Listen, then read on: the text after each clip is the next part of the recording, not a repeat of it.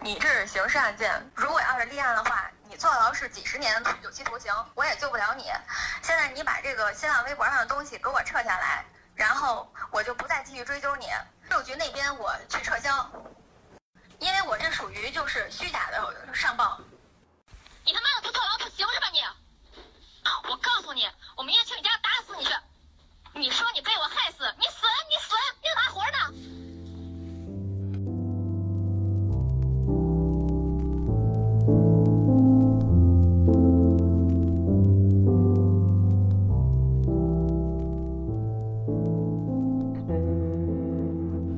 大家好，这里是野地电波，我是 Y。大家好，我是杜老师。呃，今天呢，我们又来了一位新朋友啊，新英雄。呃，既是新朋友，也是老听众了。那哦，你自己介绍一下嘛，粉丝粉丝经常听野地的节目啊，嗯大家好，我是 乔叔，乔叔。今天给我们录音花了好钱， 要给大家说一下哎不，用提明码了标价。不用提了哎呀，就不说那两万的事情了。 要得， OK，今天这期是杜老师给我们带来的一个节目。我上次说了嘛，我跟他是岔开的。今天应该是个案件嘛，今天是个案件，而且是还是这种社会讨论比较高的案件。我相信两位应该多多少少有所耳闻，哎，我帮粉丝问一下，你为啥子不说除了案件之外的灵异那些？你害怕是吧？不是？我觉得术业有专攻，确实没得你讲的好，哦，我以为但是案件呢犯罪这一块 有所深比较耕，多，有所深耕，有所深耕。主要有几个有名的案子也参与了。 才出来主要是。刚才杜老师还说热度最高的是他讲的嘛？我是按数据说的哈，哦， 哦，刚刚是这么说的是吧？是是是，现在不是的哈，我那个还是高噻，你在你另外那一个平个台哦，在另外一个平台，啊。那今晚还录不录嘛？到底来来来，说要得说要得说，今开天始讲啥子？ 今天讲的这个案子，哎，老老实实说，就是和我个人经历还有一点儿小关联。其实这个案子可能要从我非常非常早的一个创业想法开始说，就是在我念大学的时候，然后我有一个学期卖了一个礼拜的电话卡给那些新生，然后卖了之后呢，我挣的钱就买了我人生中第一部最想要的电子设备，叫 Apple Touch。我以为刮不到，明白吗那还是就可以嘛，一个月我卖了一个礼，周拜，就一个一周就挣了个 touch 是一个二手的 Apple Touch，但是还是要卖一千多块钱。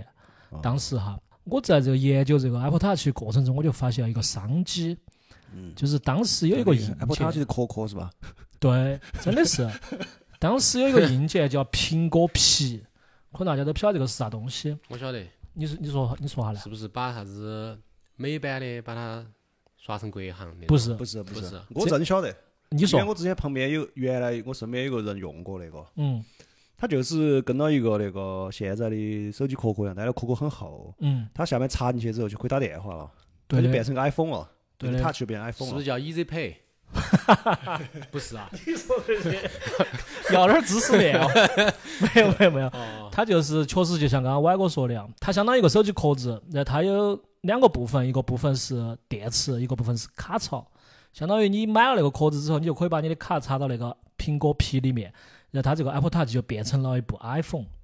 这个苹果皮是一个硬件，然后它需要配套一个软件，这个软件叫啥子？叫微风。然后这个软件呢，它的作用就是可以帮你免费打电话、发短信。这个软件的开发者叫书香茂。当时我自己的想法比较幼稚，我当时想的是，我把这个东西一套卖到英国去，因为我当时有个朋友在英国，可能就可以赚点儿钱。这个想法呢，就因为很多原因没成功。如果真的这个想法成功的话，先不说赚不赚钱，但是在二零一七年九月六号的晚上，所有的微风用户，他们的拨号键盘上都会弹出来一个对话框，是书香茂给所有用户写了一条信息。这个信息是这个样子写的：公司法人被毒气翟星星电话号码、身份号码，叉叉叉叉叉害死，微风即将停止运营。哇，然有点后狠了，对，几个小时之后，九月七号，苏小茂就从十五楼的楼顶纵身一跃，结束了自己的生命。这个苏小茂还是一个很大的一个软件的开发者和运营者，他当时这个软件的主要作用就是直接可以免费打电话。没有得任点何像网话络费的，网络电话，对，有点，像现在的而且可以打那种还微信是通国话，国际长对途对对那对种。对。我们今天就想来分享书香茂他是怎么样一步一步走到他的这个结局的。嗯，还有就是他的毒气，有毒的妻子，苏州的苏，享受的享，茂盛的茂。 嗯，宅是哪宅呢？在以前全新段那个摘标，你可能没听过。啊，嗯，呃，上头一个雨，下头一个家。哎，欣羽毛的欣羽欣向荣的欣，其实那个名字还多好他听。跳楼那栋楼是哪栋楼呢？那个双哦男，啊，这儿就不剪了哈。 我们就分几个阶段来讲他们的这个案件嘛。嗯，首先，我们从他们相识到确立关系开始讲。说的细，对，苏香茂和翟欣欣他们是从世纪佳缘认识的。我后头也找到了翟欣欣，她当时在世纪佳缘上她的注册的一个信息表，大概从这个信息表上先介绍下她：年龄八七年一月份，职业她写的是公务员儿，婚姻状态未婚，籍贯山东出生，北京长大。然后她还有一段叫顾问评价，就是这个网站的这些婚恋顾问嘛，给他的一些评价。父亲是大学老师，母亲是国企的会计，家庭很正规。翟欣欣是北京交通大学的本硕连读之类之类的。这种应该是一个 VIP，就是啊给了钱的付费用户。嗯最后他给了一个打了一个总结是，是一个很适合做妻子的人选。接到歪哥刚刚说那个讲哈，他是一个 VIP，而且翟欣欣和苏小茂他们不是在线上见的面，他们是在世纪佳缘的北京办公室里面见的面。他们就是给了可能几千块钱的那种会员哈，嗯，我说那个还有给的多的哦，是给几给的多万的的、。十几万的都有。我们从后头的故事可以看得出来，就是他们两个其实当时的条件都不是算特别差，嗯，所以说还是给得起这个钱哈。就是整个开局还是比较靠谱的一个开局，舍得在这上面花钱，应该是说嗯嗯，比较认真的那种感觉，给人感觉。认不认真不晓得，反正舍得在上面花钱。嗯，对的。然后苏小茂的登记资料我们没找到，但是他们两个的进展非常非常快。三月三十号是他们第一次见面，三月三十一号，翟欣欣就开始主动约见苏小茂，两个人当天晚上就吃了饭，看了电影，回家之后就表示互生好感。四月一号的时候，我们给大家读一下他们的聊天记录哈，因为今天很多资料是从聊天记录来的，比较真实。四月一号的时候，聊天记录是翟欣欣对苏小茂说：“特别喜欢你，一见钟情。”然后苏小茂说：“我也很喜欢你，我也是一见钟情，这算是上天的恩赐嘛。”然后翟欣欣说：“为什么我一见到你就觉得我们应该会结婚？我会为你生孩子，你是我孩子的爸爸。”晕，好神奇！他们的进展就有这么快。四月二号到四月四号是清明节的小长假，翟欣欣呢就去了深圳找她闺蜜耍。回北京的时候是苏小茂开车去接翟欣欣的母女。这边大家可能有个疑问哈，就是为啥子发展得这么快？苏小茂在离世之前，他写了一份非常详细的事件经过，准备交给警方。这里面其实就有刚刚大家想问的这个问题的答案。这一部分他是这个样子写的，他说的三月三十一号，他主动给我发消息说对我印象不错，希望能再见面。约到说可以在清明节之后见。他跟我聊起我朋友圈里面近一个月发了自己的车特斯拉，他主动约我当天晚上一起吃饭看电影。吃饭的时候就互相聊了下彼此的这个恋爱经历。四月一号，翟欣欣又给苏小茂发了一段视频，视频里面有几只鸟飞过一个别墅。嗯。然后世纪佳缘里面介绍的时候呢，确实也没写翟欣欣住的是别墅，苏小茂就不晓得，他就表示比较惊讶。苏小茂说别墅给我的压力有点大，翟欣欣马上就把房产证信息发给苏小茂，苏小茂马上又说，其实呢，我要买也买得起。苏小茂就马哦对上对对，房本儿上写的是翟欣欣的名字嘛，对啊，就他那的房那套子，别墅啊那，套房子是他的，他的房子，他的车，他的房子嗯，不不没，没没没，车车是是苏那小个茂的嗯呃，，车是苏小他茂发了一个啊，照片的嘛，对对对。啊，苏小茂说：“我也买得起别墅，并且马上又给翟欣欣发了他的股票账户和理财账户。”在后面的聊天里面，他就表示对我一见钟情，并说愿意替我生个娃娃。应该不是因为他的钱，我觉得通过这些来分析 的话应。该是，就是真他的真诚，对真诚对打对动了他一般真很多人不会在第一时间把这些信息给对方说嘛，对还吧？有程序员的外貌和一米六的身高，对应该是应该是这些，嗯很吸引肯他。定不是为了钱，对啊，呃，所以他们就进入了第二个阶段，叫热恋阶段。四月初的时候，两个人就确定了恋爱关系。苏小茂就开始不断的给翟欣欣送非常昂贵的礼物，可以说是一掷千金。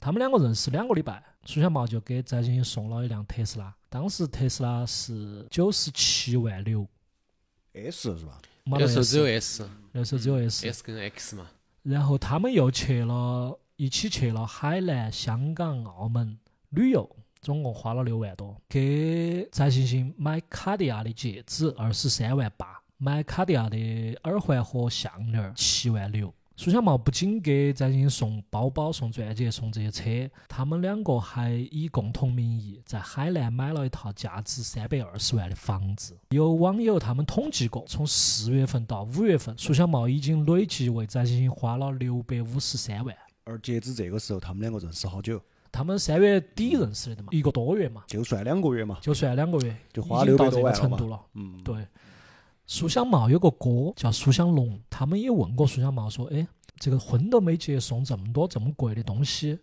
咋咋想的呢？”苏小茂说的，翟欣欣说的要跟我结婚，要跟我生娃娃。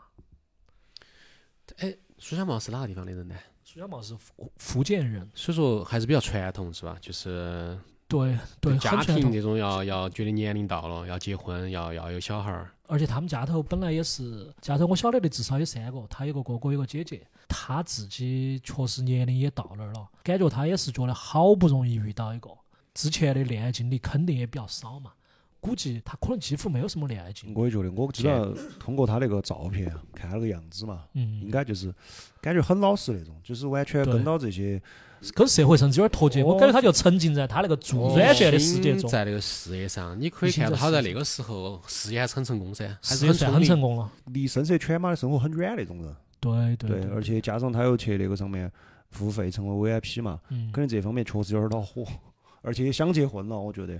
其实我觉得我们也可以反推，就像刚刚乔叔说的，嗯，他在三十出头低点儿嘛，那个时候就已经财富方面已经领先很多人了。对我觉得就说明他一定扑了很多心思，扑到他这个事情上。对，而既然你要扑这么多时间扑到这个事情上，必定你另外一方面就花不出来时间，可能就遇很少遇到 不翟欣欣这种我是人跟你不一样，我的意思是说，呃，三十多岁嘛，也有那种成了功的，但是又耍得很嗨的那种人噻，嗯他不是那种也人，多。我我的意思就是，他看起完全不是这种人，他不是那种人，就对是看上去完全不是这种或者人。他身边缺少点这种朋友带一下他。确 实 二确实真的真的真的，这个是他如果见得多点儿哈，我觉得不至于。嗯一说七实年的时话候你在哪儿哦？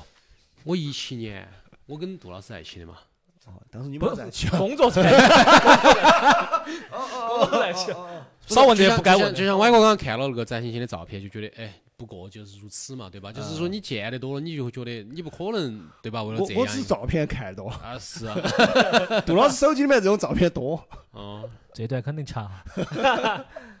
然后我们就接到说到他们经过了热恋，就要进入下一个阶段，就准备领证了。确实很快哈，耍了七十多天的朋友，他们俩就准备去扯证了。但这个扯证的过程一波三折，扯证的过程我觉得是整个这个案件中最狗血的部分。五月三十号他们从澳门回来，三十一号女方就暗示要尽快领证，两个人就决定呢在六月二号去领证。领证的头天，翟欣欣早上起床就突然给苏小茂说：“他说嘖我最近总是做梦，梦到我以前在民政局去领过证，嗯领了。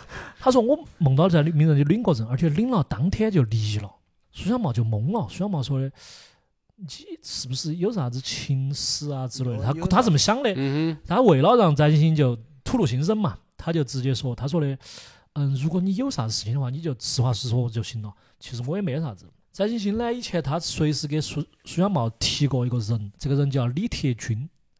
这个人呢是个房子串串，就他是以买房卖房倒腾来赚钱的。 职业炒房的，是炒房团的，啊对。翟欣欣呢就说的，之前为了帮李铁军买房子，他们两个假结婚登记过。后头呢，他们这个翟欣欣他又觉得跟李铁军又弄得有点不愉快，拿到法院去写调解书了的。苏小茂就觉得这个信息量有点大，他就想，算了，这个事情要再考虑一下管。一下，他想再嗯对啊考虑一下，其实可当能时啊有我诈。觉得他还稍微有点冷静。翟欣欣听到他要考虑一下，就很生气，就把自己东西全部打包了，就准备开车回去。苏小曼后来她回忆的时候，她说事后想起来，如果我后来当时就不去找他，可能我们也就这个样子分手了。就只找六百多万。对，就止止损就知道六百多万了。哦，沉没成本，对，但是苏小茂还是放不下他。六月二号晚上七点钟，他就给翟星星发微信向他道歉，并说还是想和他领证。他说这些事情相对我们的感情来说都是小事，谁都有做事糊涂的时候。既然我们选择了彼此，就应该相互信任，有问题一起处理，好吗？ 很卑微，嘎，感很觉卑微，很卑微。你从后头卑微，你后头看他更卑微。嗯，拿捏惨了，属于这儿已经有点上头了，上大头了嗯已经。不，我意思是， 他上头的程度很大。嗯，对的，翟欣欣就答应了他的请求，他们两个又决定六月六号去领证。然后六月五号晚上呢，苏小茂又提出说，他想看一下翟欣欣的离婚调解书。翟欣欣说的这个是我的个人隐私，要看可以，八十八万，付啥子意思哦？解锁付付费费解锁，付费解锁，哦收费内容，你给八十八万，不然就不看，而且还要分手。苏小茂说的自己很愚蠢的就给了，然后他们就去真有了，钱啊哈，他们就去主要了有钱，海淀法院领这个离婚调解书。翟欣欣说的，法院的案件很严格，他自己去就行了。大概过了半个小时，他就拿了一张两页的调解书出来。苏小茂一看，调解书上男方名字不是李铁军，而是姓刘的一个人。结婚时间是二零一一年的一月十七号，离婚时间是二零一一年的四月一号，也就差不多不到三个月的时间。嗯，而且男方还赔了女方二十万。苏小茂就觉得这个跟翟欣欣之前跟他说的差距有点大，心头很郁闷。但是按照之前的计划呢，他们是应该拿到离婚调解书，转头另外一间房子就去办结婚证不是？啊。还有一个流程是拿到调解书去派出所，把翟欣欣户口本上的未婚改成离异，他们就往派出所开。这个操作我有点疑问哈，有这种操作吗？还要派出所需要你去跟他说是未婚离异吗？而且他为啥子离了婚，他户口本上是未假户婚口呢本？是不是嘛？不啊，我觉得这个是两个流程啊，这个是两个机构办的事。哦，对，那边弄了之后，你要本质去一趟本质才没有更新，对，系统更新了，但本质上面没更新。对你可能你不去派出所，你户口本上该咋写咋写。嗯，但是派出所机制高头是查得到对，的。比如说哪天、哦，你就真没有的去改这个这个资这个本账态资质的本本儿，哦对对对系统改了，本本儿没改。对，比如哪天你还要结婚，你肯定不可能是重婚，因为系统上查得到是重、哦重对婚，对所以说，嗯但是必须你本本更上新一对下因要去为更新这个啊东西咱他骗不到，他就对只有给他说老实话，做了个梦，对吧？这好老因实为哦，他到那儿去领的时候就会发现，哎，你结过婚的，对吧？对对做了，个他梦肯定是这这个么事想情的，对，嗯，就是这一步是活不脱活不脱那个的，女的肯定多早都要想办法了，咋个该那个？心头不晓得好不不不，活。他肯定是先啊把嗯，把钱先整到点儿再说。对如果一嘛开始就说，我说实话，我现在感觉是苏小茂到这儿哈，就是为啥子有点放不开，那么卑微去求他，已经是投入了这么多了。对，如果这个时候他没投入六百万，他只给了几十万，他有可能他就可以就就算了。对，或者是他应该听下我们那期有阿老师说的那期，沉没成本不参与重大决策。对，他对对已经进进去一对的，进去而且很多人一脚了他嘛上了这个头之后，他确实也有点下不来了。确实，然后他们就往派出所开嘛，开到派出所的时候，翟欣欣就先自己下车就往派出所走了。过了两分钟，苏小茂就给翟欣欣打电话，说的看了今天这个调解书，觉得出入有点大，不是很开心。正常反应，我觉得是是。对对对对，他说的今天不太想领证甚了。至都弱了一点儿，因为你现在又在骗我嘛。对，嗯，翟欣欣又很生气，他说的我已经把户口本上的状态改成离了，你现在给我说不结了，他就回到车里面。我咋个做人以后？ 他就回到车里面，不断的用手打苏小茂的脑壳。苏小茂就当时就觉得很愧疚，他就没还手。苏小茂遭打成这个样子了，哦，这个是家暴的级别啊，朋友们。对他就是不是那种脸已生气经的打打青哈，了。不是生气的打。不，我感觉翟欣每次就是说，明明是不在理在他，嗯，然后他反反客为主，哦只弄要得啊他好一像生是气好就不像得是行苏小茂的错一样的这感个觉。就是一种技 PUA 巧，对对，这就是一哎种技术，对，这个是可能有一个术语吧，你们那个叫啥子嘛？你们那里面 CPU 嘛，不是 NBA 嘛叫 SKP 吧，应该叫。 ，KFC 吧，翟欣欣他打完啊苏小茂他就走了，翟欣欣走了之后，苏小茂就觉得非常内疚。他晚上又给翟欣欣发消息，他说：“欣欣，我就问你，你以前对我说过的一见钟情是真的吗？”翟欣欣说的：“你现在跟我聊这个，你闭嘴吧，你去闭门思过吧。”当天晚上，苏小茂还在不遗余力的道歉挽回。他给翟欣欣说：“他说的，关键是我真的很爱你，欣欣。我们早点建立自己的家庭多好。我在你家门口，你能接受我的道歉吗？欣欣，你出来一下好吗？我站在离你家门口很远的地方，我道完歉就走。”翟欣欣说：“你走吧。”苏小茂说：“就几句话好吗？我好想见见你。”翟欣欣说：“不行。”在经过多次的拒绝之后，苏小茂他说他要重新追求翟欣欣。他说以前的两个月就相当于我们知根知底，现在才算我开始追求你，一直追到你同意嫁给我。翟欣欣说说钱了哇，：“对。”翟欣欣说：“可以，每天打五万，直到我愿意接受你为止。好浪漫哦， 嘎，我觉得 有一种太浪漫了，太浪漫真了，有点浪漫，有点浪漫，真的。”很浪漫。浪惨了，浪啊惨了。除此之外呢，翟欣欣她还说了一个点，她说的是她有个舅舅在公安系统工作，她那个舅舅本来可以直接把这个婚姻状态抹去，但是现在派出所已经给他改成离异了，就已经动不到了。他就要求苏小茂支付一个叫户口本改为离异的赔偿款三十五点八万。这个有整有零的是咋个啥子标准制定出来的？这个有这个个价八，格有个。点儿八，有个点儿八。 顺款不过我觉得得到这个时候哈，就是很奇怪，就是隐瞒他婚史，包括这个跟哪个人结婚、结婚时间，这个事情就他们也不讨论这个事情了，嗯也不追究这个事情了，嗯然后一切就变这就是上了头了的成嘛苏小茂的苏小茂的问题了，他对这吧？人已经都不是一个完整的那个有自己的思维的人了，感觉。前几天我听了一个播客讲煤气灯效应，我不晓得两位晓不晓得。哎，听过的，听过。煤气灯效应其实实就是嗯 PUA 嘛，嗯一一种其实比 PUA 还 PUA。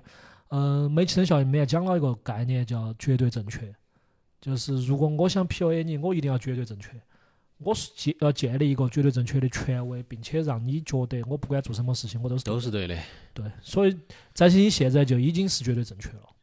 苏小茂就向翟欣欣支付了两天的追求款，一天五万吧，刚刚说的，两天十万，加追求款，加上这个户口本儿改建赔偿款三十五点八是吧？万，可以给他扯发票。一共给了四十五点八万。苏小茂后来他回忆说，他本来就是离异，改成离异也没什么，我没必要内疚，我当时很糊涂、很愚蠢的就给了。这句话他重复了很多次，我看这整个资料哈，就是他他是其实是后面他自己是想他得嗯明后头白是的想想过了的，而且想通了的。嗯，当时上头了嘛。对，六月七号，两个人就正式领证了。在这次领证风波中，苏小茂一共给翟欣欣支付了一百三十三点八万，哦，五十多加八十多嘛，这已经将近八百万了哈将。近八百个了。嗯这就是两个人领证的过程。其中有一个细节我要补充一下哈，就是苏小茂在道歉的过程中，他常常说一句话，就是我没得资格这么做。嗯嗯我第一次看的时候，其实我有点疑惑，就是他为啥子他说他自己没资格？后头我看完资料，我才发觉苏小茂非常自卑的这个点是他自己是一个乙肝病毒的携带携带者，哦，他是有乙肝的。他等于说有某方面但是他不缺传染。哦，我再确认一下哈，他不是有乙肝，他是有乙肝病毒的携带者携。带啊者。这两个的区别，两位应该比较清楚嘛？嗯，因为你给我说过的嘛，你有那 个， 就是艾滋就病，他没得症状艾嘛滋病和艾滋病也不携带传者。染，对吧？如果说两个人在一起生活，对方是有乙肝病毒的抗体，就不会传染。乙肝携带不一定转成乙肝，乙肝嗯不一定转成小三阳、大三阳，小三阳、大三阳不一定转成肝癌，中间没得链条的。翟欣欣后来就不断的拿这个乙肝病毒携带者来数落数，翟欣欣自己也总结了一个整个事件的经过，他就随时提到这个点。乙肝患者本来就非常自卑，翟欣欣还一直戳他，所以说他在这个过程中，他可能就变得更卑微了吧。下一个阶段，我们可以分享一下他们婚后的生活。苏小茂后面在他自己不是写了一个事件经过噻？他的原话是这个样子写的：在他们两个婚后，翟欣欣要求每个月给他五万块钱，后来还提到说钱这个东西本来就应该女人来保管。种种迹象呢，他就觉得翟欣欣这个人太无知、太有心机了。在这个阶段呢，苏小茂自己变得比较压抑，这些都是他的原话哈。他说嗯我自己变得比较压抑，一方面觉得自己选错了，自己似乎不喜欢他；另外一方面觉得离婚的代价太大了，对起伏难下。还是刚才说那个嘛，沉没成本嘛，已经投入越来越多了，而且就是对对，他压抑的时候呢，他就会自己回到在北京西二期的一个房子里面住一段时间。他在自己房子里面住一段时间，他又觉得很过分，他又回到翟欣欣家，并请求她原谅。这种事情发生了很多次之后，婚礼就一直推进不走。嗯，翟欣欣就觉得，嗯，苏小茂这个样子很对不起他，就经常用言语嗯攻击他。翟欣欣在他自己的微博里面总结，他对苏小茂打的是这样几个标签哈。第一个标签是苏小茂很懒，他天天躺在床上一天，有时候一整天都不下床，很少吃饭，很少运动。第二个点就是他觉得，嗯，苏小茂随时都很不耐烦，甚至呵斥他，就是说他嘛。嗯他觉得苏小茂的情绪波动很大。举个例子，有一次他们俩洗完衣服之后，苏小茂就把那个衣服从甩干的甩干机里面拿出来，直接丢到沙发上。翟欣欣就他就去把他想去把那个衣服晾起来，苏小茂就说的衣服就是要放到沙发上等它自己干。翟欣欣说的那这个样子我不是没法做了，还是晾起来吧。苏小茂就马上就冒火了。他说：“这个是我很多年的老习惯，你再多说两句，我就直接把你一起从阳台上丢下去，等一下，这个是翟欣欣她写到哪儿的？写到他微博上的。”扯把子的嘛，那就。对，我这那只啊就是说出来我我嘛，听你刚才说这种啥子情绪不稳定啊，啥子，感觉有点像在说他自己嘞。没事，等我把这一段说完嘛。张欣欣还觉得他是开玩笑的，突然苏小茂一坨子就给他打过去了，嗯，就家暴嘛。打到他身上了，嗯，他就觉得心凉透了。这个是在苏小茂出了事情以后，他在就是已经舆论起来以后，对对对，他起在来微一博上年去之后他去写的解释嘛，起对来吧一，年之后他写的，那这个是没得对证的，随便他说了噻，对，对吧？他还说苏小茂是一个非常情绪不稳定的人。他说有一次嗯苏小茂回到家进门就开始骂邻居是傻逼，骂得很难听。呃翟欣欣听不惯，就说你不要总说别个是傻逼。没想到他一把抓住我的头发就开始打，根本没得反应的时间，拳头像雨点一样打在我的身上，从客厅打到卧室，躲不掉。他力气太大，我一直求他不要打了，他一直打我。总结就是嗯家暴、嗯嗯嗯，懒惰、喜怒无常。这儿想起我想起那个强尼戴普的离婚案了， 那那个女的也是说他家暴嘛，对，就最后发现强尼才是被家暴的对象 啊嘛。是，翟欣欣后头还提到一件事情，她说她这个事情也比较让她介意，就是苏小茂随时和她的前任有联系。六月十七号的时候，两个人刚刚领完证才十天，苏小茂就把他以前的相亲对象的聊天记录发给了翟欣欣，这个我有点搞不懂啊。但是没得，就是你这儿没得记录，看不到，是不是看得。到，哦，有吗？看到有图。他在那个聊天记录中，苏小茂很明确的表示他自己已经领证了。我开始呢觉得他这个回复也没啥问题，后头根据翟欣欣和他们俩和苏小茂的这个聊天记录看，已经领证了是翟欣欣要求苏小茂说的，而且这两条回复的时间差了一个多小时。有点暧昧，对方是自己的相亲对象，身份比较已经比较特殊了，而且他自己已经领了证了，就应该明确表示，还非要苏翟欣欣点他一句，他才给别个说我已经领了证了。在这件事情上，确实苏小茂处理得不是很好。嗯就在那一天，翟欣欣第一次表达出了要离婚的想法。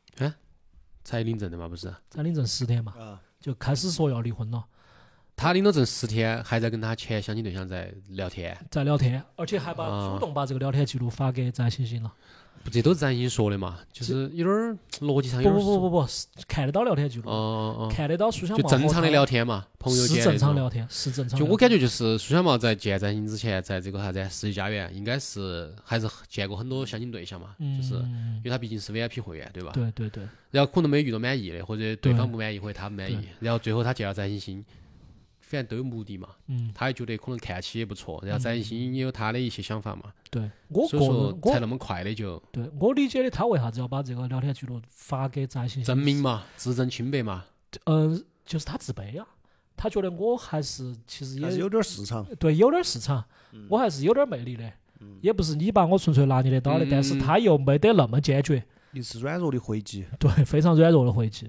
翟欣欣就觉得他这个跟这些人的关系确实处理得不好，他觉得苏小茂人品不过关。苏小茂当然又是一顿道歉，他说：“欣欣，这是黎明前最后的插曲。我今天见你的父亲一定表现得好好的，我是爱你的，只是有些事情我没有调整好，欣欣，请你理解我一下好吗？”两个人就开始要去见翟欣欣的父亲讨论婚礼的事情。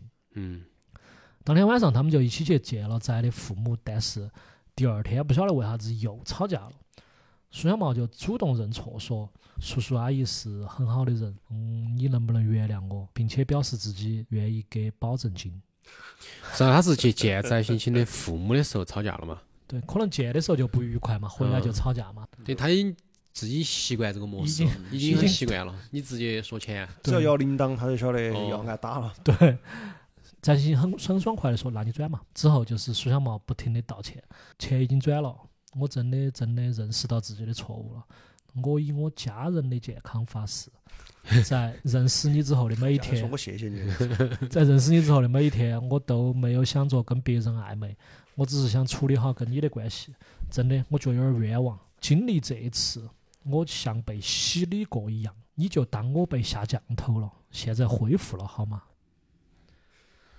他觉得有点儿有点儿斯德哥尔摩综合症那种感觉了，有点儿。哦有点对搞真反了，我觉真的得。真的的真噩的，梦嘛，就是一个。对翟欣欣就提出要一百万，苏小茂说的这个钱我明天要把股票卖了才钱才取得出来，后天才到一到账。也就是那一天，苏小茂就签了他们两个婚后的第一份协议。协议规定，如果有一天苏小茂主动提出离婚，赔偿五百万给翟欣欣，三亚的房子归翟欣欣，自己的名字去掉，还清贷款。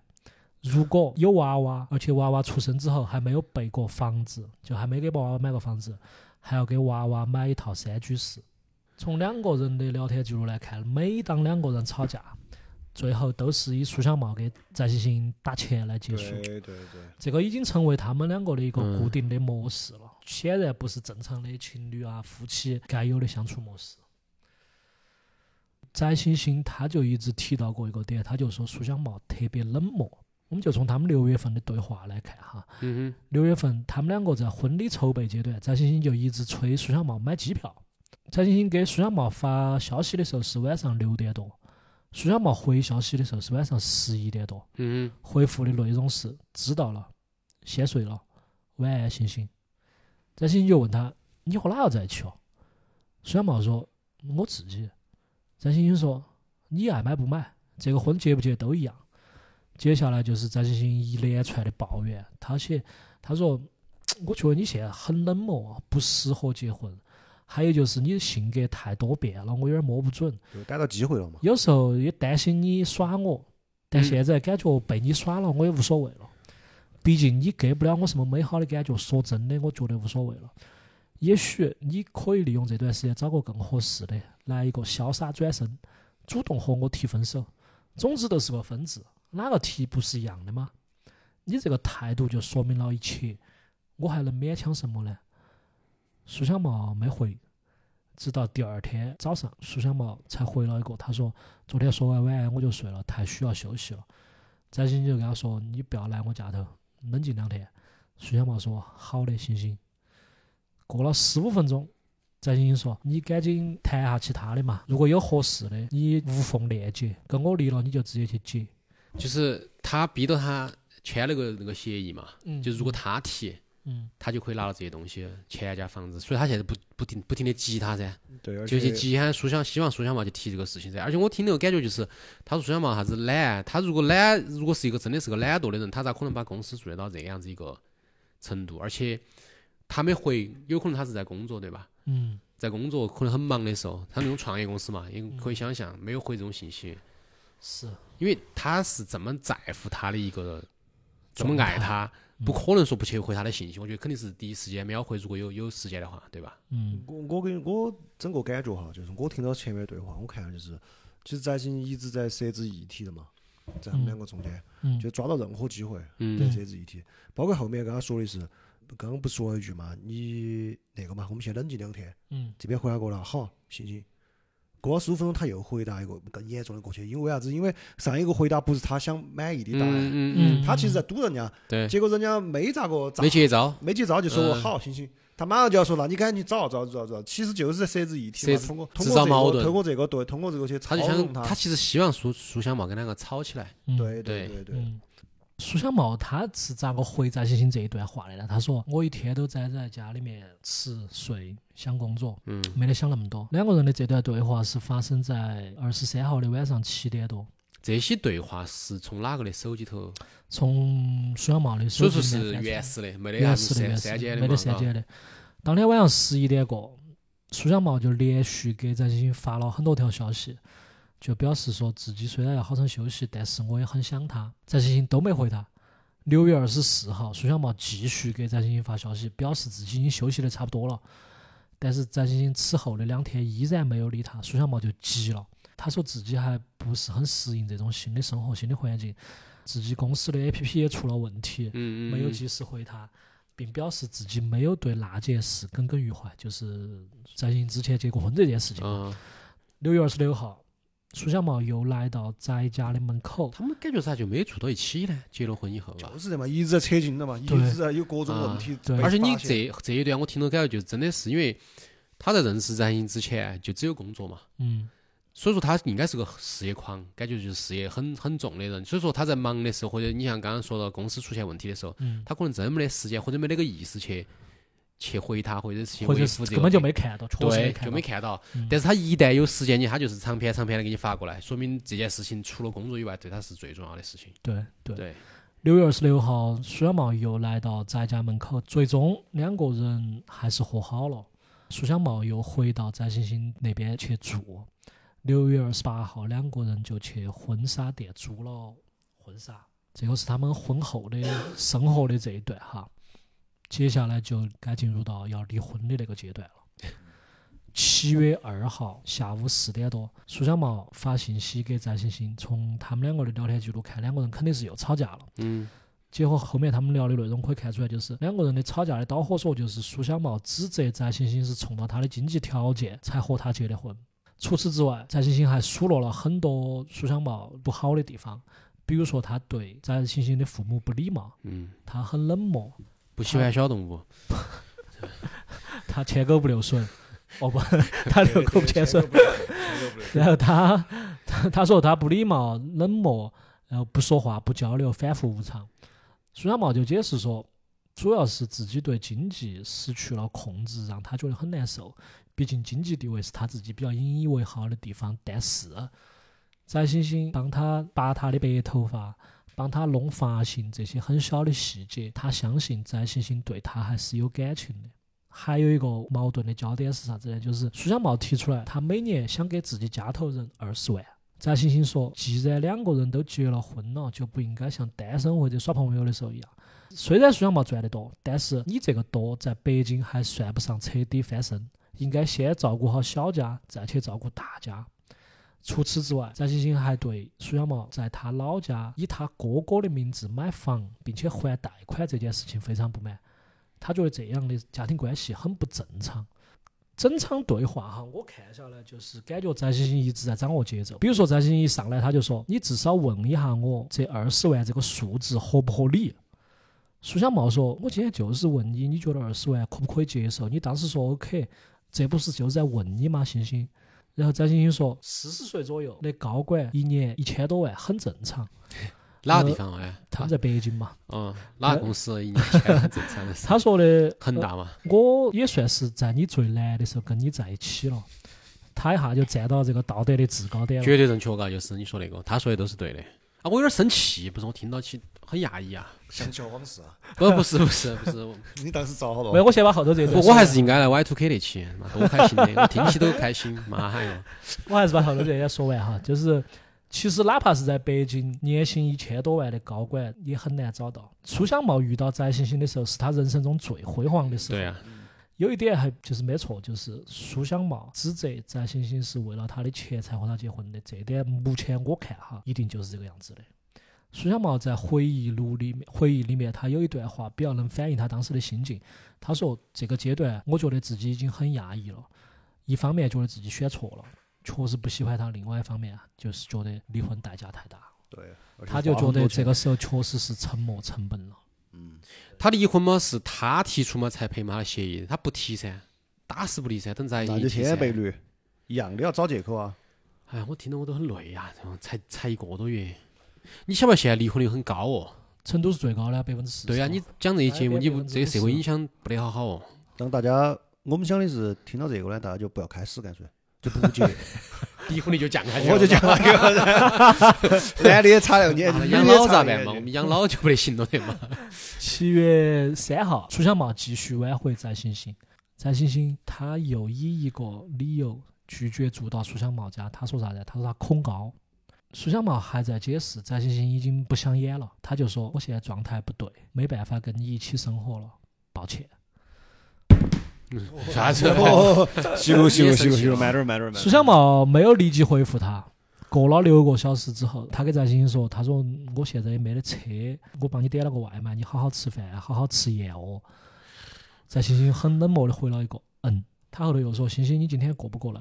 翟星星就说：“他身体不适合住高楼，他恐高。身体不适合住。”他说：“楚小茂说，星星，你是不是还在生我气？”翟星星说了一句很经典的话，他说：“ 嗯，你要是这样说，那我也没办 法。”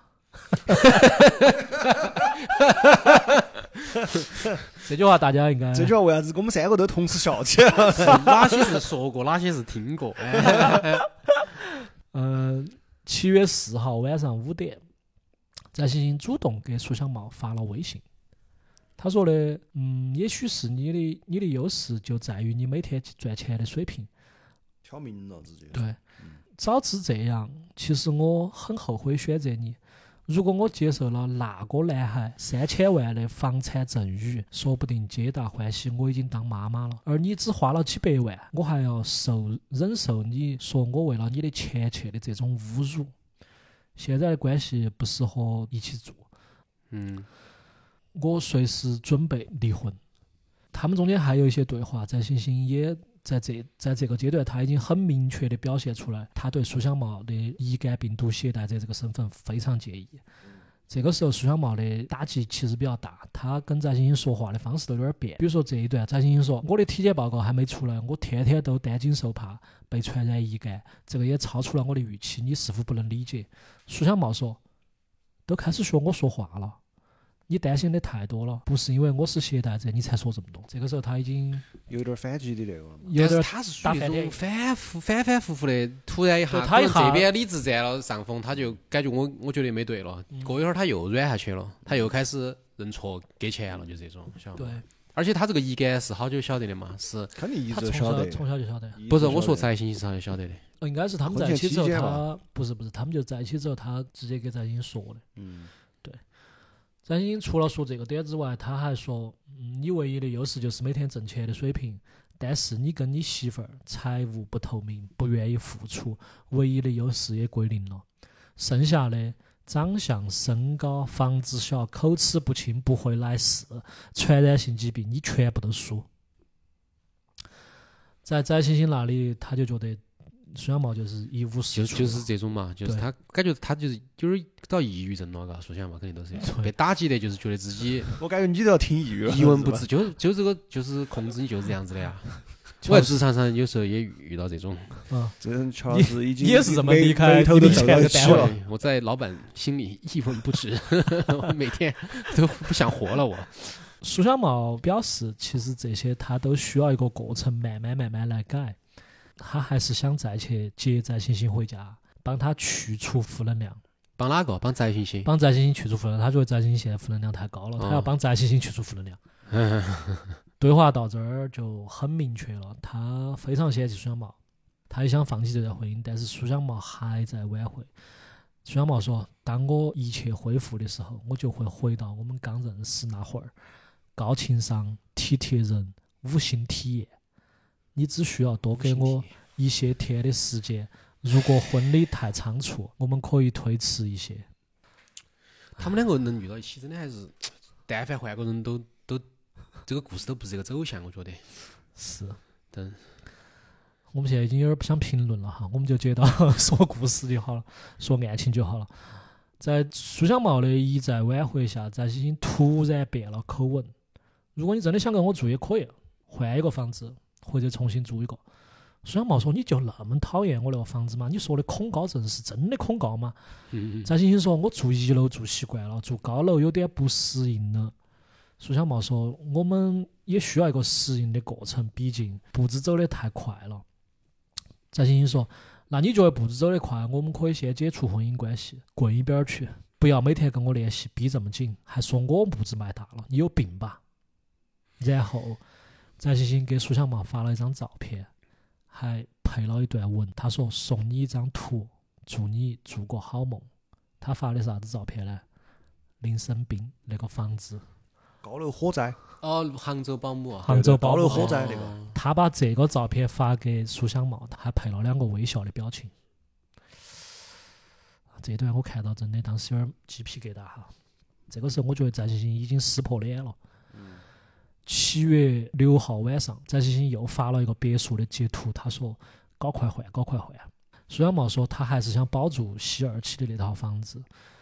翟欣欣就觉得我们需要有一个共同居住的地方，不然这样下去，我们早晚要离婚。我只是提议，你可以好生考虑，好生考虑一下。一致分居只有一个结果，离婚。我对你的意见已经说得很清楚了，房子太小太高，如果你不愿意配合，我只能离婚再找了。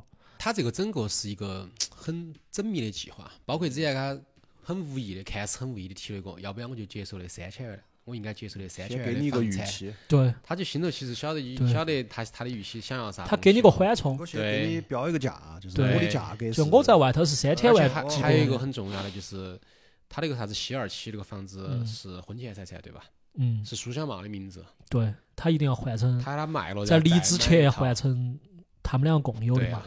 他是这个想法，他都计划清楚了的。就跟他，我觉得跟他说那个，我昨天做了个梦，梦到我以前离过婚，就是一样的，想了很久了，这些都嗯是。 但他这一招是，我说说实话，就真的只能在他的身上能够 其起实到效其实有点果。瓜，我 你要歪哥的话，早就东西嗲起上门了，肯定外国直主要是接没得，首先没得六百 万，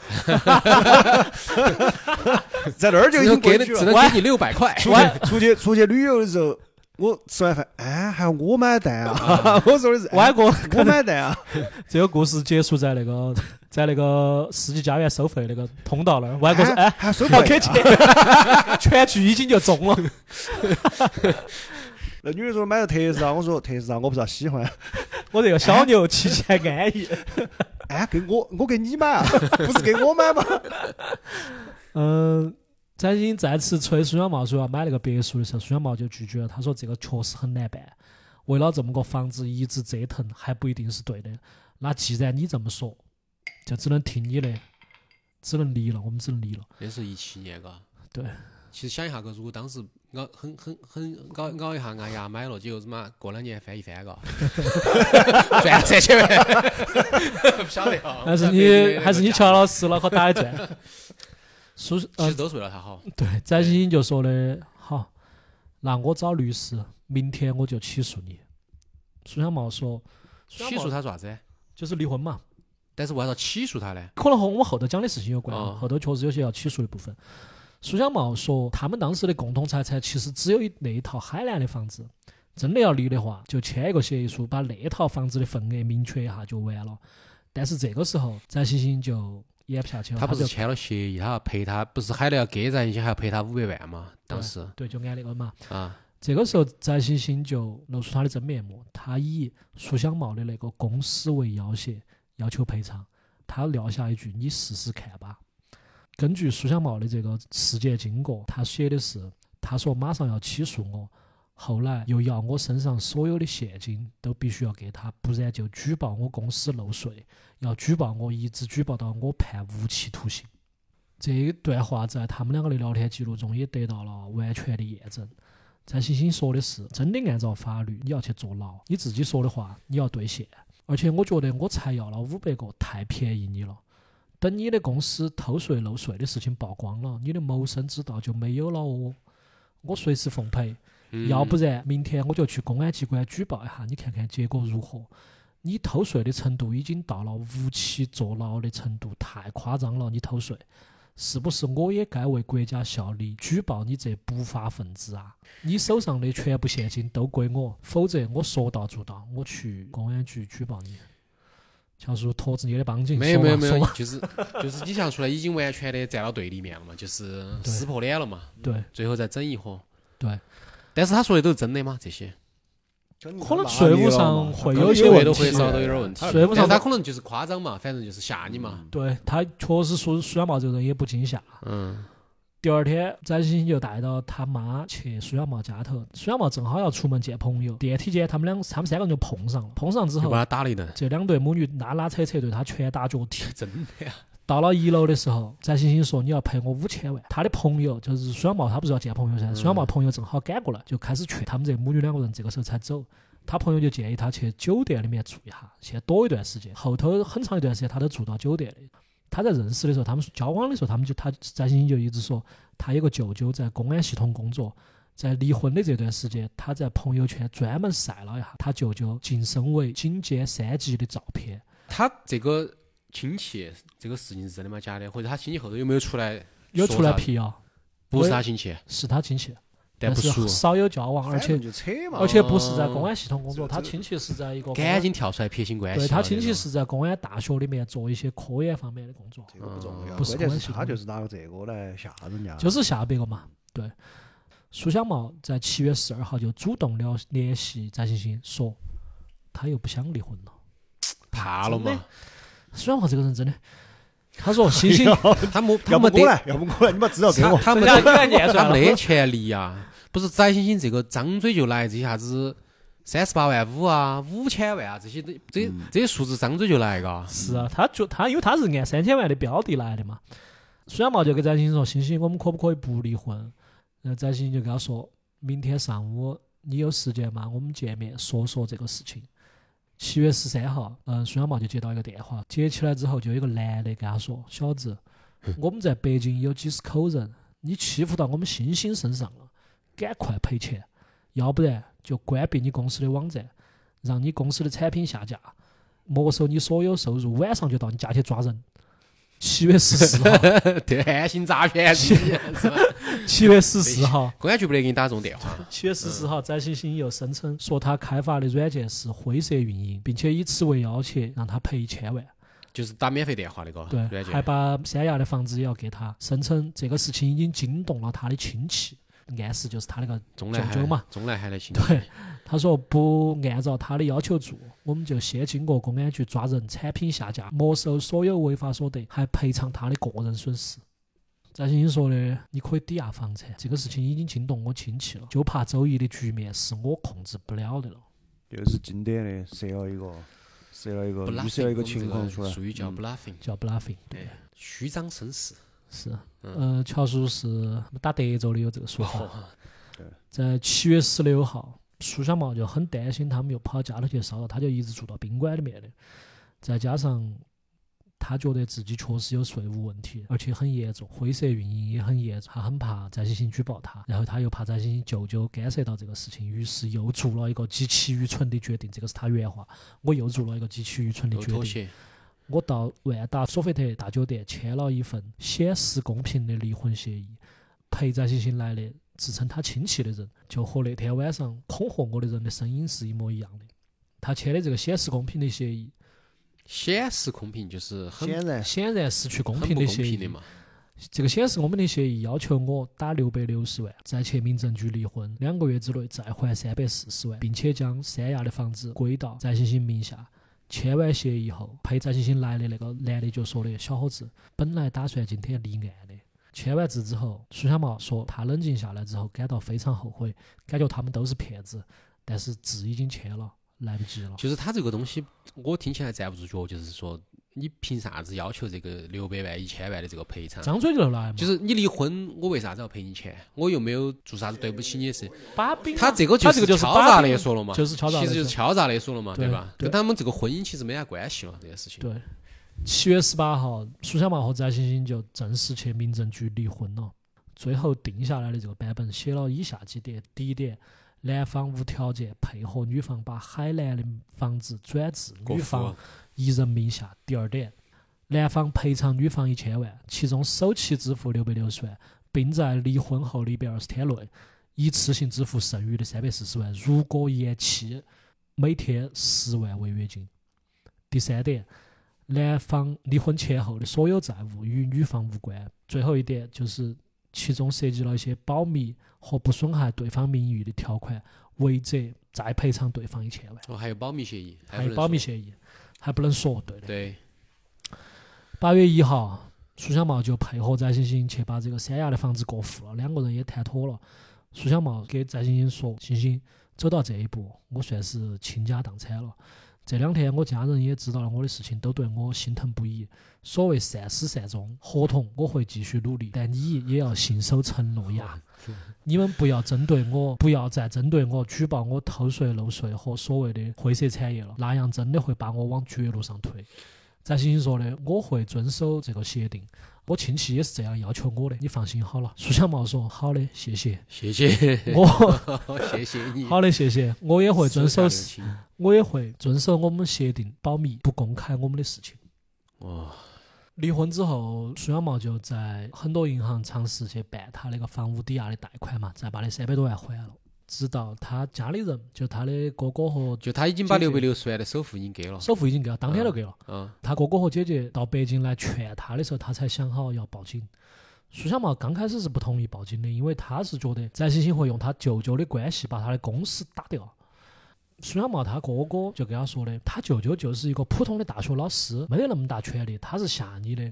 这些老家的人也带了律师过来，这个律师就劝苏小茂说的，翟欣欣这样的人很贪婪的，并不是你给了那三百四十万这个事情就一定解决得到。家人和律师的共同劝说下，苏小茂就同意报警，并且开始收整理各种嗯收条协议和银行的电子回单，嗯，还写下了就是我们一直提到的那一份事件经过。在这期间，翟欣欣就一直催他把那三百四十万搞快给了。苏小茂就跟他说的还在走程序。九月一号，翟欣欣就给苏小茂说，他说的我朋友查了，你的那个钱已经到账了，你搞快把那个钱打给我。抵押嗯贷款到账了，对，苏小茂没理他，翟欣欣又天天就给苏小茂发消息说的，如果你不履行协议打官司，那你最后的非法经营都会曝光，到时候你公司会倒闭，你会进入老赖名单，不仅飞机、高铁坐不了，法院还会冻结你的财产，甚至会拍卖你的房产。九月三号。翟欣欣说的已经托他的关系去税务局举报了，说如果你再不履行这个协议，后果自负，并且发了一张税务局给他打电话的截图。九月四号，苏小茂就回复翟欣欣说：“嗯，我们这个贷款还在走程序，我也会尽量加快进度。”实际上，这个时候他只是在稳住翟欣欣，他这个时候已经在准备报案了。还没报案，对，这个时候苏小茂的家人就已经离开北京回福建了。苏小茂到最后都还是没有报警。九月六号，也就是苏小茂跳楼的前一天，翟欣欣气势汹汹的质问苏小茂说：“你为啥子在百度上黑我？”相当于翟欣欣在百度上看到了一些帖子，哪是发的呢？他家人发的，她觉得是苏小茂发的，嗯也可能确实是苏小茂发的。嗯，并且再次以那个税务局的打电话的截图来威胁他。苏小茂就说的啥子百度上黑你哟，我搞不懂嘞。翟欣欣说的除了你没得人那么无聊。苏小茂的回复这个时候比较淡定，他说以最后的公证书为准，就根本不理翟欣欣了。嗯，九月七号的凌晨两点，翟欣欣突然发了一长串语音，就是我们在节目开头听到的那一串语音，言辞非常激烈。这个时候就是我们刚刚说的，苏小茂已经在这个软件上公布了他的名字和身份证号码，已经要去死了，现在。声称自己已经被毒气害死。凌晨五点，苏小茂在网上留了一封遗书，从十五楼的楼顶纵身一跃，结束了自己的生命。后头啊呢啦，嗯，还是给大家这个女的难道都没得点啥子那个吗？嗯，说完之后，我们先往回倒一下，嗯，我们再给大家介绍一下翟欣欣的背景。其实翟欣欣她一直声称她家境优良，从小没缺过钱，那真的是这个样子吗？翟欣欣的父亲是山东科技大学的一个老师。翟欣欣她以前给苏小茂说，她说的：“你说我是冲到你钱来的，有几个点我需要告诉你。第一个点是我认识你的时候，我个人资产两千万，我从来没有缺过钱。第二个是我父亲你也见过，百度查得到的，大学教授，高级工程师，嗯、每年的科研经费三四百万，所有钱都由我妈保管，我是他们独生女，我从来没缺过钱。科研经费大家应该都晓得，不可能是你自己家头人家学说拿了来用都拿来用，肯定这个不重要，对这个不重要，他就是吹的嘛。对啊。翟欣欣的那个别墅，刚刚乔叔反复问到哈，翟欣欣的工作单位是北京市建设工程质量检测第五检检测所，他在公司的时候，同事评价哈比较认真，比较低调，从来没有开过车去上班。另外一个同事说，翟星星在工作期间一直和两位同事合租在一个房租很便宜的地下室。翟星星工作的时候没得车，也是租的房子，嗯嗯，由此可见，他的家庭条件其实很一般。就是吹的嘛。翟欣欣的母亲委托一位知名知情人士接受过采访。记者问他，位于北京的扬州水巷三层独栋别墅到底是哪个买的？委托的知情人说是翟欣欣的父母于二零一一年或者二零一二年左右买的。但是北京市在二零一一年二月份就出了一个限购政策，规定非北京户籍的家庭必须缴满五年以上社保才有购房资格。所以翟欣欣父母根本就不可能有资格在北京买房。这个房子是哪儿来的呢？确实也没有给出来这个答案，但是大家可以联想一下，他之前离过婚的。海南那套房子是咋来的？嗯，但很有可能是在但是我想到这个房子市值好多钱？他就说价值千万的嘛，不管啥子位置，还是有千万的房子。他之前那一段好久嘛，结了，之前那段也是一个多月嘛，我看。对记对得对，哎，三个月左右啊，一月份两个多结月的，四个月四月份离的，那个男的又交了好多费用嘛，在那个调解书上写了二十万的嘛，就只交了二十万。调解书上写了二十万，有可能还带了套房子呢，说不清楚嘛。这个就是翟欣受争议的第一个点，他那个房子哪儿来的？他受争议的第二个点是，很多人觉得翟欣欣她就是一个 PUA 组织的一个成员，嗯，为啥子呢？因为翟欣欣她有了价值千万的别墅之后，她随时去兼职做礼仪小姐，包括他们在爱好。 包括他在和苏小茂领证的前一天，他都还在报名去当礼仪小姐。翟欣欣的母亲是这个样子解释这个事情的，她说的：欣欣在大学期间就因为出众的外貌，常常担任学校的礼仪小姐。工作之后呢，有很多兼职那种有感很觉嗯多活动也需要礼仪小姐。翟欣欣自己说的，她一年只去一两次，都是帮朋友忙。然后还有一些其他的猜测，我就觉得比较无端了哈，就说翟欣欣她是专门参加过一个 PUA 的培训班，然后还说在那个培训班上还听到翟还跟翟欣欣一起上过课，但我觉得这个确实就有点发挥的那个了，对，有点发挥了，了，有嗯点呃荡妇羞辱了。苏小茂他自己在他写的那个世界经过中也说过，他说他了解到翟欣欣是有两个微信号的，其中一个微信号是经常有一些演艺方面的职位需求。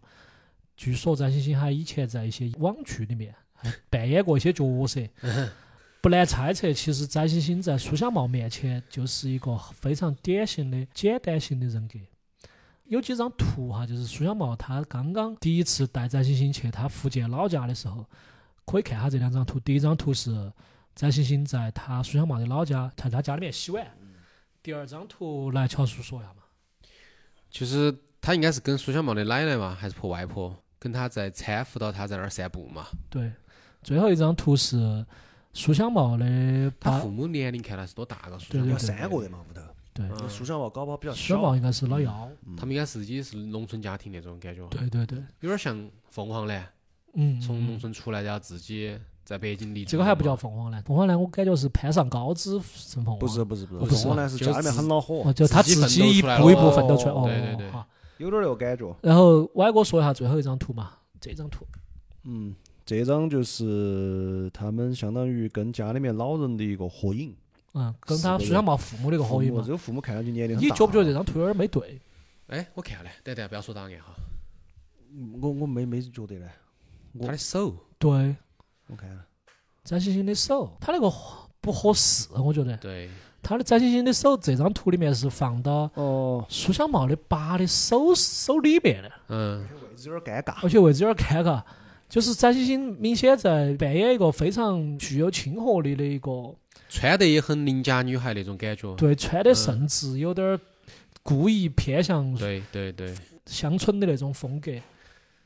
他一开始无意的发一张这个别墅的照片嘛，你晓得有很多人喜欢炫的人就很很随意的发一张图，但实际他想突出的是这个图的各个上的某一个东西方向盘，照片嘛，哎，logo 啊之类的嘛，他方就向盘照片。然后他就苏小茂就会有一种这种感觉，为啥子我说他有点像凤凰的感觉？就是为了证明其实我也不差，你条件很好，但是我也不差，所以说我就要很快的啥子把我的存折、股票账户发给你。还是自卑嘛。所以说那个时候候咱已经突一下觉得，哎一下挖了个金矿的感觉。挖到金矿了，对翟欣这个说明起到效果噻，他这个，我觉得你其实到现在哈，因为那个时候可能还没得抖音嘛，因为抖音哦不。对不对不对，一七年啊以，前有哦，苏小茂如果到现在哈，我感觉他如果去看啥子直播的话哈，他就是那种榜一打工，我 感觉。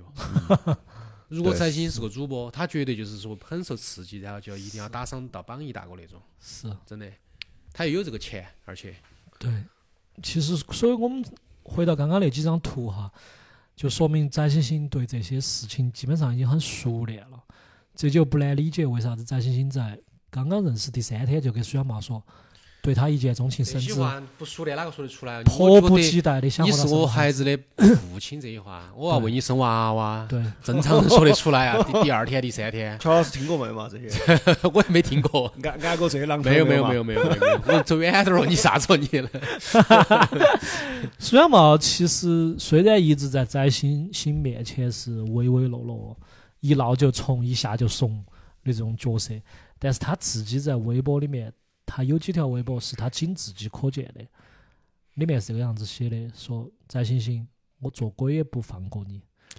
那个时候是他还没有他他就是内心其实有很小一部分是在反他抗，自己跟自己挖了个树洞嘛。对对对他但是根本仅就自己不可敢见表的现出来。我们反过来又还是来看一下苏小茂到底是一个怎么样的一个环境长大的嘛。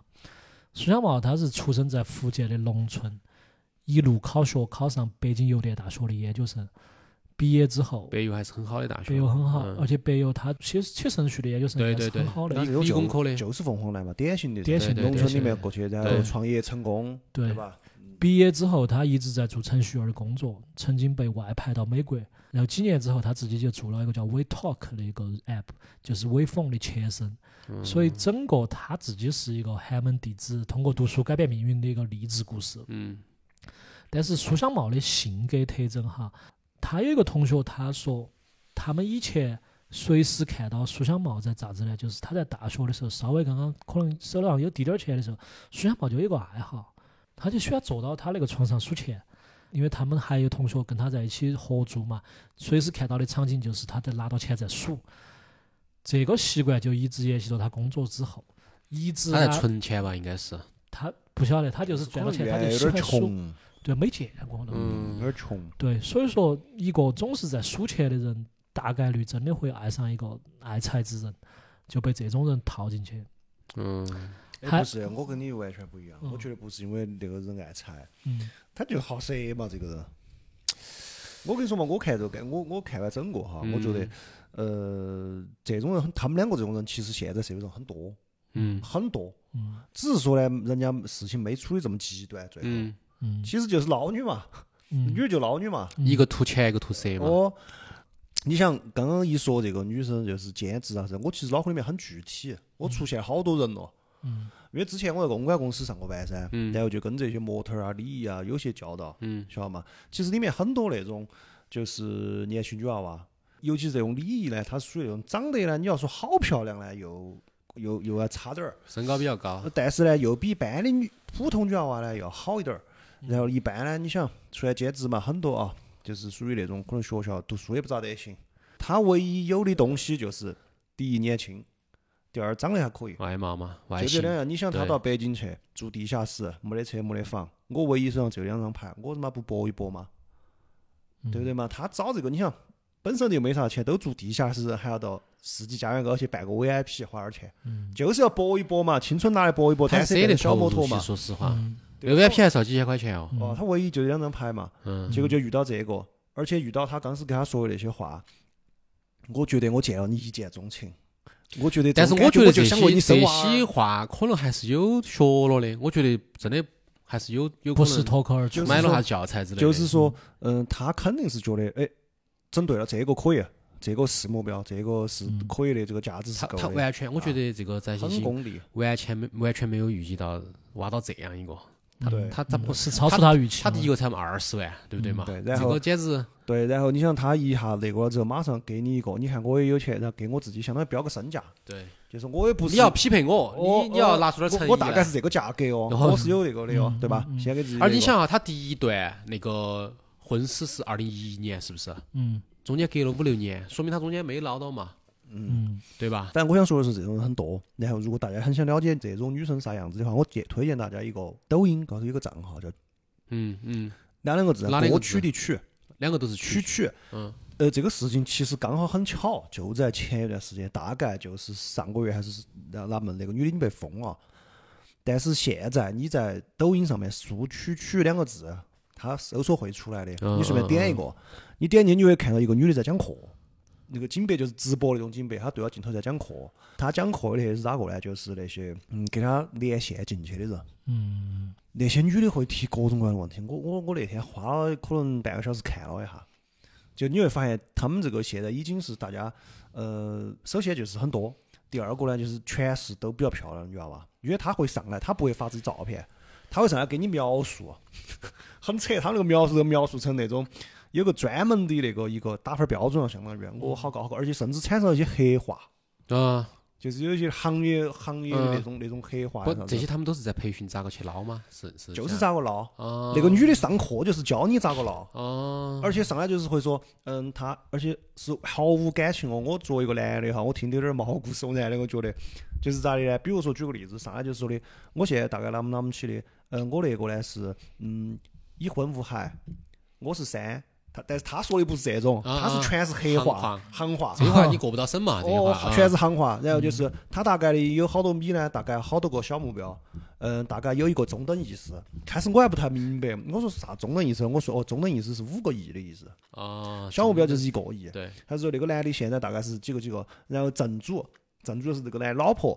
咋子咋子，就是直接给你把这些我的条嗯件给你说，是个产业链了嘛？他就给你完全是个给产业你链做一个做一个 strategy 对，是个然后模板。嗯啊，完全那个那个人就教你给你分析。免费的给你分析。我不晓得，可能要刷钱，哦因为我已经被封了之后，现在看到的都是那些集锦，就是别个又把它拿下来剪出来集锦。嗯，相当于以很批判他的形式把这个东西放出来。我们还是再拉回来一点儿哈，嗯，最后还有两个小细节跟大家再分享一下。第一个是苏小茂的有个同学，他回忆他有一次在美国，那个时候不是说苏小茂配公派到美国去工作吗？他去看苏小茂的时候，发现苏小茂是住在一个没有窗户的佣人房里面，他基本上都在美国不出门，他天天就在里面忙他的工作。苏小茂就是一个非常节俭，非常嗯不去搞这些的想人得出来，对想象得出来。然后还有就是很多人觉得不可思议说，苏小茂为啥子会觉得翟欣欣真的对他一见钟情了？有一个人回忆起来一个小细节，嗯，就是还是苏小茂的一个朋友，他说他们有一次跟翟欣欣和苏小茂一起去爬山，爬到山上的时候就看到翟欣欣一米七多，又漂亮又有别墅，开的也是自己的车，苏小茂一米六，长相普通，他就觉得有点不对，他就去问翟欣欣，他说：“嗯，你是喜欢小树哪一点呢？”翟欣欣说的：“幽默。”这个回答就让他这个朋友一下就坚定了自己的想法，就觉得这就这是个老女的绝对有问题，因为他根本就不幽 默。因为她 是苏小茂是一个沉默寡言的人。从此之后，他每次见到苏小茂，他就会在旁边旁敲侧击的提醒苏小茂。他经常半开玩笑的说：“别个对你一见钟情，你也不撒泡尿照照自己。”苏小茂一般都是沉默不语。这个就是苏小茂大概的一个背景。最后，我们还是说哈这个事情我现在感我我想到刚才那个他那个朋友听到翟欣欣说出“幽默”这两个字，可能背脊在发凉，我个感觉。我们我们都有很多话要说，我们现在都是说完，我们等会儿对慢慢我说们最后来打个总结慢嘛。慢说。 乔叔已经不是不是， 好有有点恐每一段都有一堆。有点恐怖，有点恐怖。 呃，最后说下这个事情现在走到哪儿了哈？二零二三年的三月三十一号，今年子嘛，朝阳区人民法院宣判，一审判决翟欣欣退还苏小茂家属所有的现金、房产共计千万，以及撤销翟欣欣海南、北京两套房产的所有权。二零二三年的五月十二号，苏小茂的哥哥苏小龙说，被告翟欣欣撤销了民事案件的上诉请求。原告就是苏呃苏小茂家属已经收到翟欣欣的六百六十万还款。二零二三年的六月九号，苏小龙发布微博称翟欣欣已被逮捕，羁押在看守所。非常感谢长时间以来大家的关注。嗯，他还配了一个文显示是海淀区的公安分局出具的立案告知书，翟欣欣敲诈勒索一案，立案。该局认为符合立案条件，现立案侦查。就这个样子。那还是得到了报应吗？还是？对，还是那这个太严重了。而且关键是引起的我这个谋财了又害命，啊不是引起的这个社会的影响特别恶劣，特别恶特劣。而且不光是国内哈，这个影响应该是全世界了。对对对，对而且而且那个是搞那女的闹的有点吓人，他你来不来就他的小目目标标好都吓是人啥子半个哎一个小目标啊，中等等意目标识，这些都是中好等意吓识人的，好吓人哦，啊而且全是年龄比较大的那种，啊那个高头全是完全不避讳的，嗯嗯嗯，就是他反正你也不晓得是哪个，对吧？呃他都是匿名的。他会直接说那个大概大我三十岁，那个大概大30我二十岁，对啊，哦那老男人差不嘛多嗯还有正主的嘛。而且我那天看过有个女的说的，我现在跟她正主两个住在一个小区的，所以她每次过来找我很小心。然后现在我是现现在老师，我就这么想的，我就想能不能在今年之内我快速的怎么怎么样了。她现在大我大概在我这儿给了好多钱，那么那么我还想要再要好多好多，好我多我的就目标收是手还想要有有能够有从那儿挖出来两个小目标就差不多。这边就给她分析，姐妹你要抓抓 抓。好，说转来哈，这个只是现象。我想跟大家说的就是这个东西，你过去也有，现在也有，将来还会一直存在，对对吧？这个其实本质上是因为这个社会是一个消费主义社会对产生的。那你我们刚刚也说了很多女生不对的地方，其实这个男生也没有错误，他也有问题。就是肯定第一，的首先我认为这个男的其实本身是个，你们刚刚说很多，我觉得有个经典形象就是个 nerd 嘛，一嗯个，创业成功的 nerd 嘛，嗯，对吧？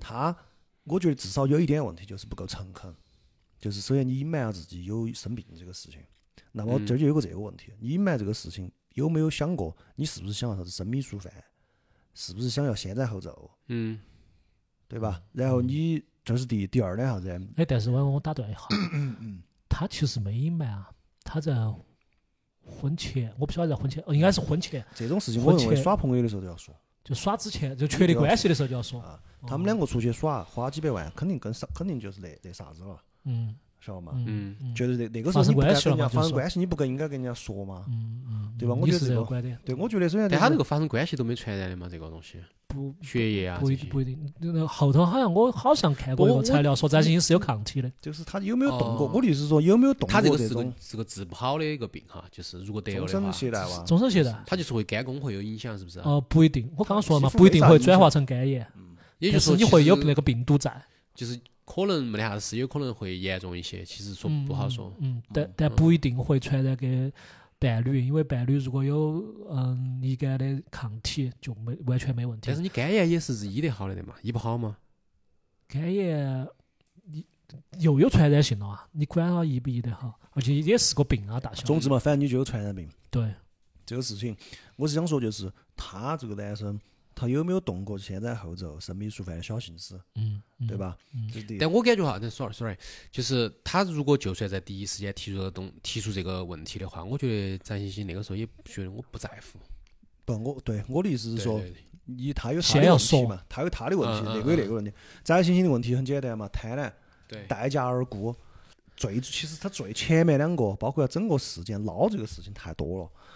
这个事情最走到今天这一步，其实最的就是赶尽杀绝呀！对，你对太狠了，吃绝户，你这个等的差不多就收了嘛，你看人但家。凡他少少吃一口，他都现在是完美的收身了。嗯哦，你比如说就那个退男的，我差不多算下来，可能那男的我估计可能就是个五千个的样子，看那东西哈，对对对，就给他给的，他说我已经没钱了嘛，我还要卖股票对卖房子，你都闹了三千个，逼差不上多了逼上嘛，绝路了。嗯嗯，对不对？你他非主要要喊没你把找最蛐狠，蛐，可能是因为哦， 找对去去去，告诉兄弟呃姐妹差不多了。收手了，对，够是了，你捞了三千个，你就开走了嘛，你给人家留点了，你公司都要跟人家弄了，你相当好于啊玩就是嗯了，等于是完全好玩啊你了。要把人家往死路上逼，现在就成了这个样子。嗯对，所以说我觉得把自己送进去了嗯对嘛。他最要最重要的就是赶尽杀绝。嗯，然后那个男的呢，本身也很正常，就是我觉得，反正我看到照片，我觉得男的就是好色，就是看人家年轻漂亮，然后觉得自己比较自卑，觉得这个哦，你想嘛，我们三个，如果一个女的跟你相亲，今天就跟你说她哦要跟你生娃儿，对你一见钟情，可能多多病哦，你吃不是你吃不是这个嘛？我给你吓到了，我说对实啊话，，除非就是啥仙人子，跳啊！除非对啊，你你不或者你甚至会想，比如说我你想觉有得点乙有点乙肝哦， 对不对嘛？好吓人！我这种都是很就是说这种话，我都觉得是有一点儿不得体的。对，嗯就在相亲中或者是这个里面，嗯嗯对吧？嗯加上好，马上出去耍，打出去击耍了可以，出去耍马上说花钱，花你妈六百万，我操！我就不说我们三个没但得是，哦关键不是你们俩我觉可得能这有个，花钱是花钱是那个他很 心甘情愿，他是为了急于证明自己的啊实力。我的当意时思就是这个问题，对这个也是问题。而且我就感觉是为啥子，嗯就是说换个人他挖不到那么多呢？是因为他发现，哎，我告一下你，嗯五十万，哎，好轻松哦，一百万也那么轻松。他就是一步一步的，就是因为苏小茂的这种妥协，让他觉得我还可以挖更多，就是去去让他这个纵容他越来越口味越来越大。，对，而且对苏小茂本身，你一来就用钱去砸人家年轻娃娃这个事情，本身也很瓜，也是是错误的嘛。是你你种啥子你得啥果嘛。对你用这种方式追到女娃娃，那那她是不是肯定就冲着你钱来的嘛？嗯，嗯对不对嘛嗯就不对说啥对子这说点很重要。对啊，你你去了就用钱去夯人家。他脑壳是有点没对。我说实话啊就是晒股票账户这种东西。对啊，就是我去之前发我之前我有个朋友，我记得确实这个不是我哈，他就是喜欢一个女娃娃。我觉得好多年前那个时候刚刚出啥子苹果五嘛啥子，就跟人家买个手机，嗯，那个女娃娃当时结了，结了，结果人家回去第二天就跟她说，我回去我想了下，我觉得这个礼物还是比较贵重，我觉得不合适，然后我就把钱退给她，给她给她退了五千块钱嘛，嗯多少嗯钱嗯？就包括跟人家爸爸妈妈说了一下，这种我觉得是正常正的。常就好啊。得体正常就好对对对对对哦，，这种大家都比较得体，因为大家才认识，就说那个话也是不得体的。嗯第二，你就是有钱，你想嘛，去了你一出去耍，不说六百万，你就是哪怕出去耍花个十几万，可能你也还是有点儿那个，嗯就是如果那个女生都照接不误的话，肯定都还是有点儿问题噻，嗯对吧？大家如果是都是正冲到，因为他不是个正常的女生。对，如果大家都是从到一段正常的关系来的话，肯定会是希望在至少在一开始大家是平等的。有个这个，因为女生会有个这个想法：一开始我们两个还没在一起，你给我花这么多钱，我是不是挨了你一面片？嗯。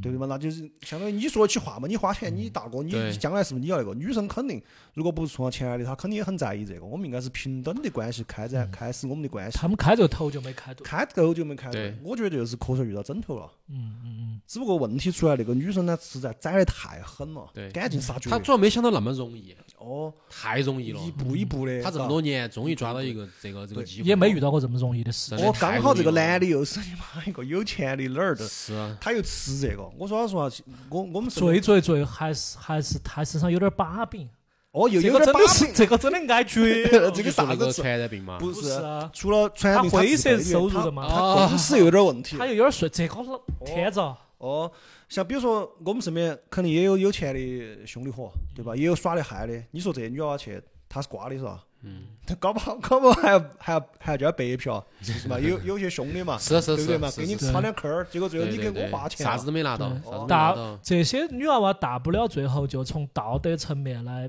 判这个男的社会性社会性死亡，就说你去找了小的了，找了小三了，但是苏小茂早就找在，他是公司是有这个问题的，对。就是很麻烦的一个事情。就是有点儿灰色地带嘛，对，所以说我我就想说，就是奉劝两边都奉劝。第一呢，女生呢，你我觉得大家还是尽量以正常的关系去。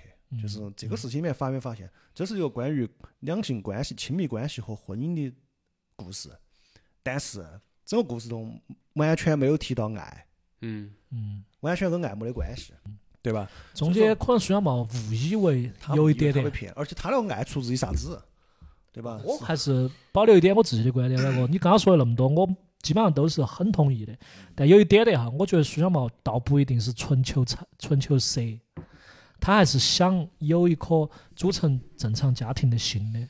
就是反正更更容易。而且而且就是刚才你看我们看那些照片，就是翟欣去他家头嗯所表现出来那些，哦嗯、让他也很打动他，我觉得很打动他，觉得对他还找是对人了，还是打动他的。对，我我说的求色的原因，就是因为我觉得，如果一个女生如果不是因为她确实很漂亮，我昏到头了，几天跟我说要给我升华，这个他妈太生气了，说老实话，嗯，而且出去都花那么多钱，是吧？ 我觉得她就是上了头了嘛。